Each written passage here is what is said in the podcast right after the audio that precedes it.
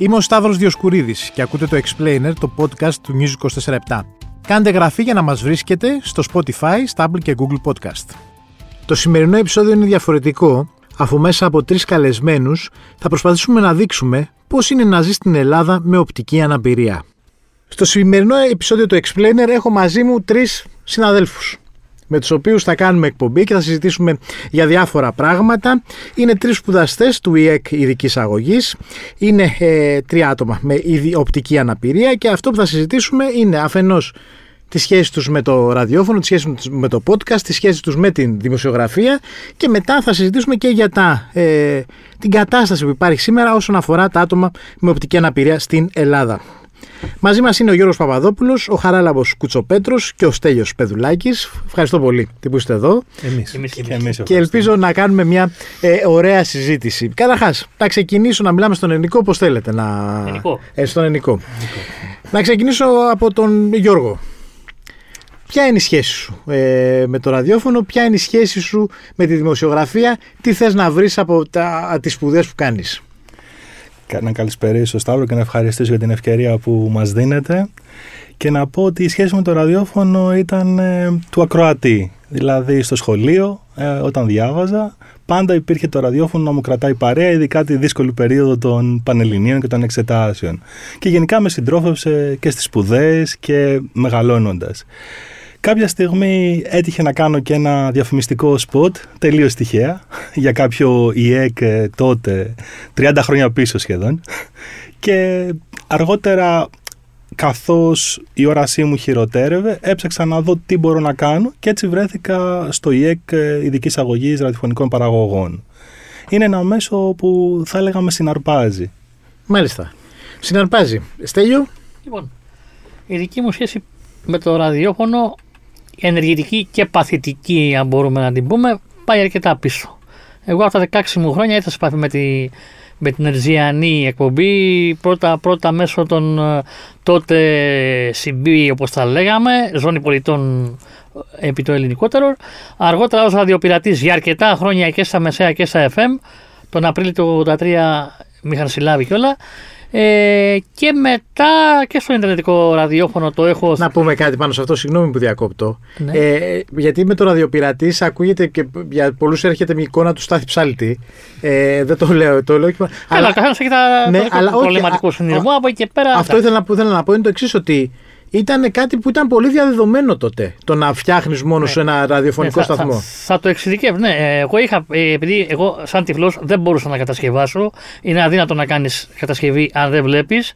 Έτσι, είχα παρέα όμως που ασχολιόμασταν με αυτά. Εγώ, ας πούμε, ήμουνα ας πούμε, επικεφαλής γιατί είχα το στούντιο, είχα διαθέτω το σπίτι μου, ας πούμε. Μάλιστα. Γι' αυτό και με πιάσαν.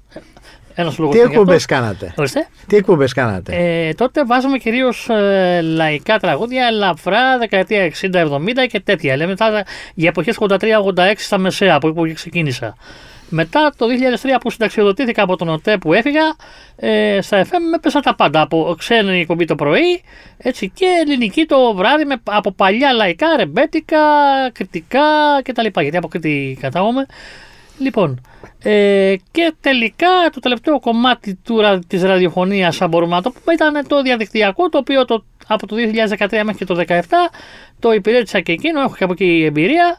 Έτσι, αλλά και με τα ηλεκτρονικά γενικότερα μου αρέσουν και εφόσον ολοκληρώσω τις ε, σπουδές από το ΙΕΚ που ακολουθώ τώρα, ε, σκέφτομαι να επανέλθω πάλι με κάποιο τρόπο, αν δεν μπορέσω στα Ερζιανά, τουλάχιστον στο διαδίκτυο. Μάλιστα, με μουσική εκπομπή. Μουσική, ε, οι εκπομπέ μου δεν θέλω να είναι μόνο. και μουσικές μου αρέσουν. Και σχολείο. Ασχολούμαι. Αλλά μου αρέσουν και οι θεματικές πάρα πολύ. Δηλαδή, μέσα στο μυαλό μου πάντα είναι να κάνω εκπομπές με ψυχολόγους, με γιατρούς, με νομικούς, με, με... Φωνάζουμε έναν ειδικό και συζητάμε ένα θέμα δηλαδή. Ναι, μπορώ να τα κάνω όλα αυτά χωρίς να λόγο, γιατί μου αρέσει το διάβασμα και ψάχνω πολλά πράγματα. Χάρη. Μπάμπης. Μπάμπης, συγγνώμη, ναι. Μπάμπη, από το χαρά να το είναι... Τι να κάνεις. Όχι. Καλησπέρα και από μένα. Υπάρχει αυτό το ανέκδοτο τώρα που μου ήρθε με, το, με τον Ολυμπιεράτο, αλλά τέλος πάντων συνεχίσουμε. Okay, ναι, ναι, ναι. Εμένα η σχέση μου με το ραδιόφωνο ε, πάντα ήταν ε, κυρίως ε, παρείστικη, θα το έλεγα. Εγώ ήμουν δικηγόρος, συνταξιοτήθηκα ως δικηγόρος. είμαι εκπαιδευτής Μπράιγ, εκπαιδεύω ανθρώπους που ενδιαφέρονται να μάθουν την γραφή των τυφλών. Ε, το ραδιόφωνο το είχα πάντα ως παρέα, ως συντροφιά ε, ως, ε, και ως ενημέρωση. Εγώ ε, ήρθα εδώ στο ΙΕΚ της ειδικής αγωγής για να το σπουδάσω γιατί το αγαπούσα πάντα το ραδιόφωνο.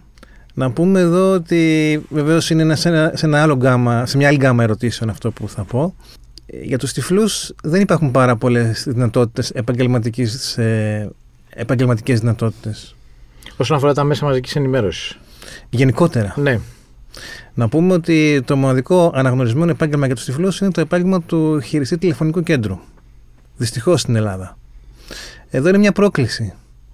Το ραδιόφωνο ξέρουμε ότι είναι ένα τυφλό μέσο. Αυτός που σε ακούει δεν σε βλέπει. Καλός ή κακός. Κακός για μένα. Δεν έχω, δεν έχω θέμα, δεν κρύβω κάτι. Ε, είναι μια πρόκληση λοιπόν ε, για αυτούς τους ανθρώπους ε, έτσι ώστε να βγουν στην αγορά εργασίας. Έχουν κάνει, κάνουν αρκετά πράγματα που ο μέσος πολίτης δεν τα ξέρει. Ένας τυφλός είναι εξαιρετικός μουσικός. Ένας τυφλός μπορεί να είναι δικηγόρος, όπως ήμουν εγώ. Ένας τυφλός ε, μπορεί να είναι ε, βοηθός φυσιοθεραπευτής. Έχουν εξαιρετική απτική ε, ικανότητα.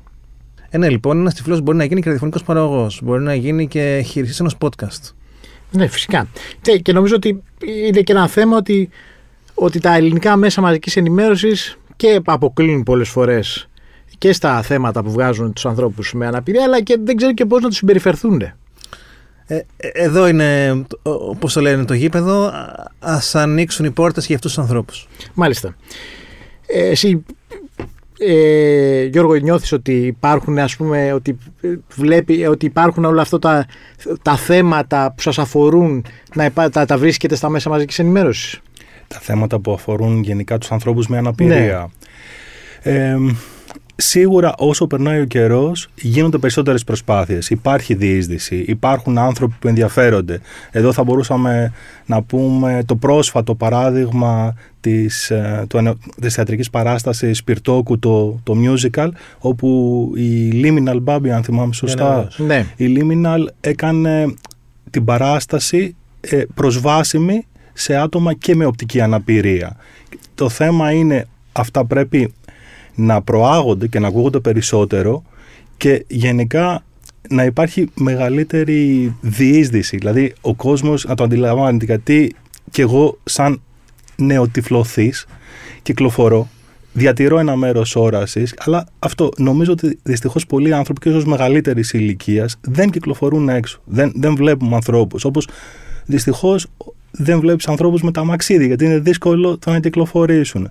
Οπότε κάπου πρέπει να γίνει μια ριζική τομή. Μάλιστα. Γίνονται πράγματα, αλλά θέλει περισσότερο νομίζω. Στέλιο, εσύ που είσαι και ο μεγαλύτερος, νιώθεις αυτό ότι έχεις αισθανθεί ποτέ ότι θες να κυκλοφορήσεις και δεν μπορείς; Επειδή εγώ ε, είμαι ε, από τους ε, τρεις ε, συνάδελφους εδώ, ε, είμαι ως τυφλός εντελώς και κυκλοφορώ για να πάω και να έρθω στο ΙΕΚ, το οποίο είναι σε απόσταση αρ, αρκετά μεγάλη από το σπίτι και βλέπω πάρα πολλά στραβά ε, κάθε μέρα και βλέπω ότι υπάρχει αδιαφορία, εγκατάλειψη από το κράτος, οποιοδήποτε κόμμα και να έχει έρθει, για να μην χρωματιστεί, ε, δεν υπάρχει μέρημνα που πρέπει. Δηλαδή, πραγματικά κυκλοφορείς και πατάς με την πλάτη στον τοίχο, ανά πάσα στιγμή να πέσεις ή να σε πάρεις βάρνα κάποιο τροχοφόρο, ας πούμε, αν δεν προσέξεις και κάνεις το σφάλμα να περάσεις απέναντι και δεν έχεις ακούσει καλά, αν έρχεται κάει ή δεν σε βοηθήσει κάποιος. Υπάρχουν δρόμοι που από τυφλό δεν περνιούνται.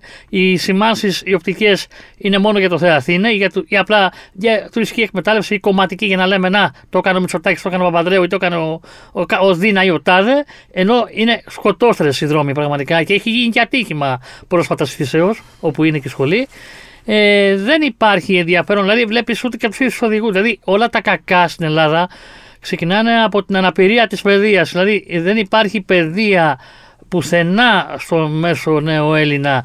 Βλέπεις, περπατάς ένα παιδό και πέφτεις πάνω σε αυτοκίνητα, μηχανάκια. Και αν τολμήσεις και ψελίσεις κάτι, μπορεί να βρεθείς και βλεγμένο, ας πούμε. Έτσι, να θεωρήσει ότι αν φωνάξεις την αστυνομία είσαι ρουφιάνος, αν ας πούμε διαμαρτυρηθείς είσαι αποσυνάγωγος, ε, δεν, δεν κάνει να κυκλοφορήσει γιατί περισσεύεις και διάφορα που τα έχω δει εγώ, ας πούμε, στον δρόμο και τα βλέπω κάθε ημέρα. Οπότε γι' αυτό και τα καυτηριάζω. Δεν, ε, ενώ γίνονται κάποια πράγματα, είναι απειροελάχιστα σε αυτά που πρέπει να γίνουν, δεν μαθαίνονται και το μεταξύ κακό είναι ότι και μεταξύ μας υπάρχει ένας αλληλοσπαραγμός. Δηλαδή εμείς έχουμε απευθυνθεί και σε κάποια site άλλα για podcast για να τους προσεγγίσουμε να πούμε ορισμένα πράγματα και αγρώνει η γόρα σαν οι υπεύθυνοι, ενώ είναι και εκείνοι τυφλοί ή έχουν διάφορες παθήσεις. Είναι αυτό το, η ζηλοφθονία, το, το, το, τα συμπλέγματα, τι να πω τώρα. Και γι' αυτό είμαστε και στο βράζουμε στο ζουμί μας, Μάλιστα. Ε, Μπάμπη, αν, Πιστεύω να περάσουν όλα. Αν σου δινόταν, εγώ σου εύχομαι να σου δοθεί δυνατότητα να ετοιμάζεις κάθε μέρα μια εκπομπή. Πόσα, ποια είναι τα θέματα που θα θέλεις να θίξεις μέσα όσον αφορά και αυτά που μας είπε και πριν ο Στέλιος; Κοίταξε να δεις. Εγώ ως άνθρωπος γενικότερα είμαι αισιόδοξος άνθρωπος. Ε, Υπάρχει και αυτή η πλευρά. Βεβαίως, βεβαίως. Επειδή συμμετέχω στην εκπαίδευση, έχω βρεθεί πολλές φορές σε σχολεία. Έχω μιλήσει πολλές φορές σε παιδιά και με έχουν ρωτήσει, επειδή και εγώ έχω παιδάκια μικρά. Αυτό που πάντα λέω ότι το αύριο μας είναι τα παιδιά μας.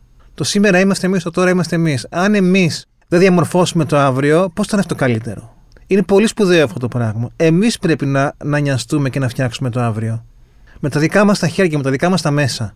Εμείς είμαστε υπεύθυνοι για το να κάνουμε καλύτερα τα παιδιά μας. Τώρα, στο κομμάτι το αν διαμόρφωνα εγώ μια εκπομπή, θα ασχολούμουν με τα πάντα. Ε, με τα πάντα εννοώ τα πάντα που αφορούν την κοινωνία, τα πάντα που αφορούν τους ανθρώπους. Ω άνθρωπος και εγώ αγαπώ πάρα πολύ τη μουσική, είμαι και εγώ μουσικός. Αλλά νομίζω ότι με ό,τι μπορούμε να ασχοληθούμε και να αγγίξουμε και να, το, να του δώσουμε ένα, ε, ένα χρώμα και μια ουσία, ναι, είναι καλό να ασχοληθούμε. Τώρα, όσον αφορά τους ανθρώπους με, με αναπηρία, η εκπαίδευση είναι το σπουδαιότερο, το σπουδαιότερο πράγμα. Να έχουν πρόσβαση στην εκπαίδευση. Ε, κοίτα, είμαι πάρα πολύ τυχερός. Τώρα θα το πω αυτό το πράγμα. Είμαι πάρα πολύ τυχερός διότι συνεργάζομαι με μια εταιρεία η οποία είναι ε, εδώ στην Ελλάδα, εκπροσωπείται και φέρνει η DOT φέρνει εδώ στην Ελλάδα κάποια προϊόντα, θα φέρει εδώ στην Ελλάδα κάποια προϊόντα τα οποία πραγματικά είναι επαναστατικά.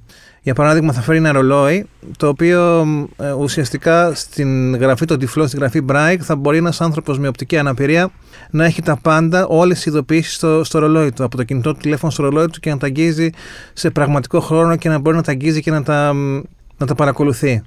Ε, ήδη στην Αμερική ε, 55.000 pad, dot pad ε, θα μπουν στην εκπαίδευση του χρόνου την επόμενη σχολική χρονιά. Τι είναι τα dot pad, ε, είναι ένα, ένα tablet ουσιαστικά το οποίο οτιδήποτε έχει να κάνει και με την τεχνική νοημοσύνη και με το ίντερνετ, το διαδίκτυο και με την όποια πληροφορία ο άνθρωπος με οπτική αναπηρία την έχει στο χέρι του. Μάλιστα. Άρα ε, το, το, η τεχνολογία έρχεται να καλύψει ένα κομμάτι ε, χαμένο από υποδομές που υπάρχουν αυτή τη στιγμή. Αλλά ε, Γιώργο, να σε ρωτήσω κάτι. Εγώ, ας πούμε, περπατάω συχνά στον δρόμο και βλέπω ότι πάνω στα πεζοδρόμια, ας πούμε, είναι φοβερό αυτό που συμβαίνει. Δηλαδή, και να σου πω κάτι. Η αλήθεια είναι ότι μέχρι να έχω, ας πούμε, να κάνω παιδί και να πηγαίνουμε με το καρότσι, δεν είχα καταλάβει τίποτα. Δηλαδή, δεν σε, δεν σε απασχολεί, δεν σε ενδιαφέρει, αδιάφορο. Περνάς πάνω από μηχανάκια, πας δεξιά, τα αυτοκίνητα, τα τραπεζοκαθίσματα, όλα αυτά. Είσαι λίγο, ναι, εντάξει, λες, δεν βαριέσαι, έτσι είναι η πόλη μας και κάτι τέτοιες, ας πούμε, μπουρδες. Με το που κάνεις παιδί, καταλαβαίνεις ότι τέλος πάντων αρχίζουν και κάποια προβλήματα. Και εγώ είπα εντάξει, η αλήθεια είναι ότι το πάω από εδώ το καρότσι, το πάω από εκεί, βάζω μια φωνή και τα καταφέρνω. Υπάρχουν άνθρωποι οι οποίοι δεν μπορούν να περπατήσουν όμως. Οι άνθρωποι με αναπηρία δεν μπορούν, δεν μπορούν να περπατήσουν σε αυτή την πόλη. Και ε, δεν είναι μόνο η υποδομή, είναι και οι ίδιοι άνθρωποι, οι ίδιοι, εμείς οι ίδιοι οι κάτοικοι της πόλης.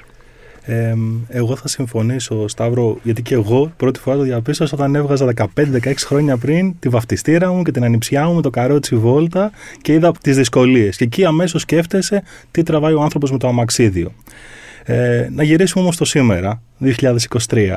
Ε, Περπατώντας με το λευκό μπαστούνι, ε, πραγματικά πέρα ότι μπορεί να γίνονται έργα και εκεί που ήξερες ένα δρόμο ότι δεν έχει τίποτα, δεν υπάρχει καν η ταινία να σε προειδοποιήσει. Οπότε για πλάκα μπορεί να χτυπήσεις και πολύ σοβαρά.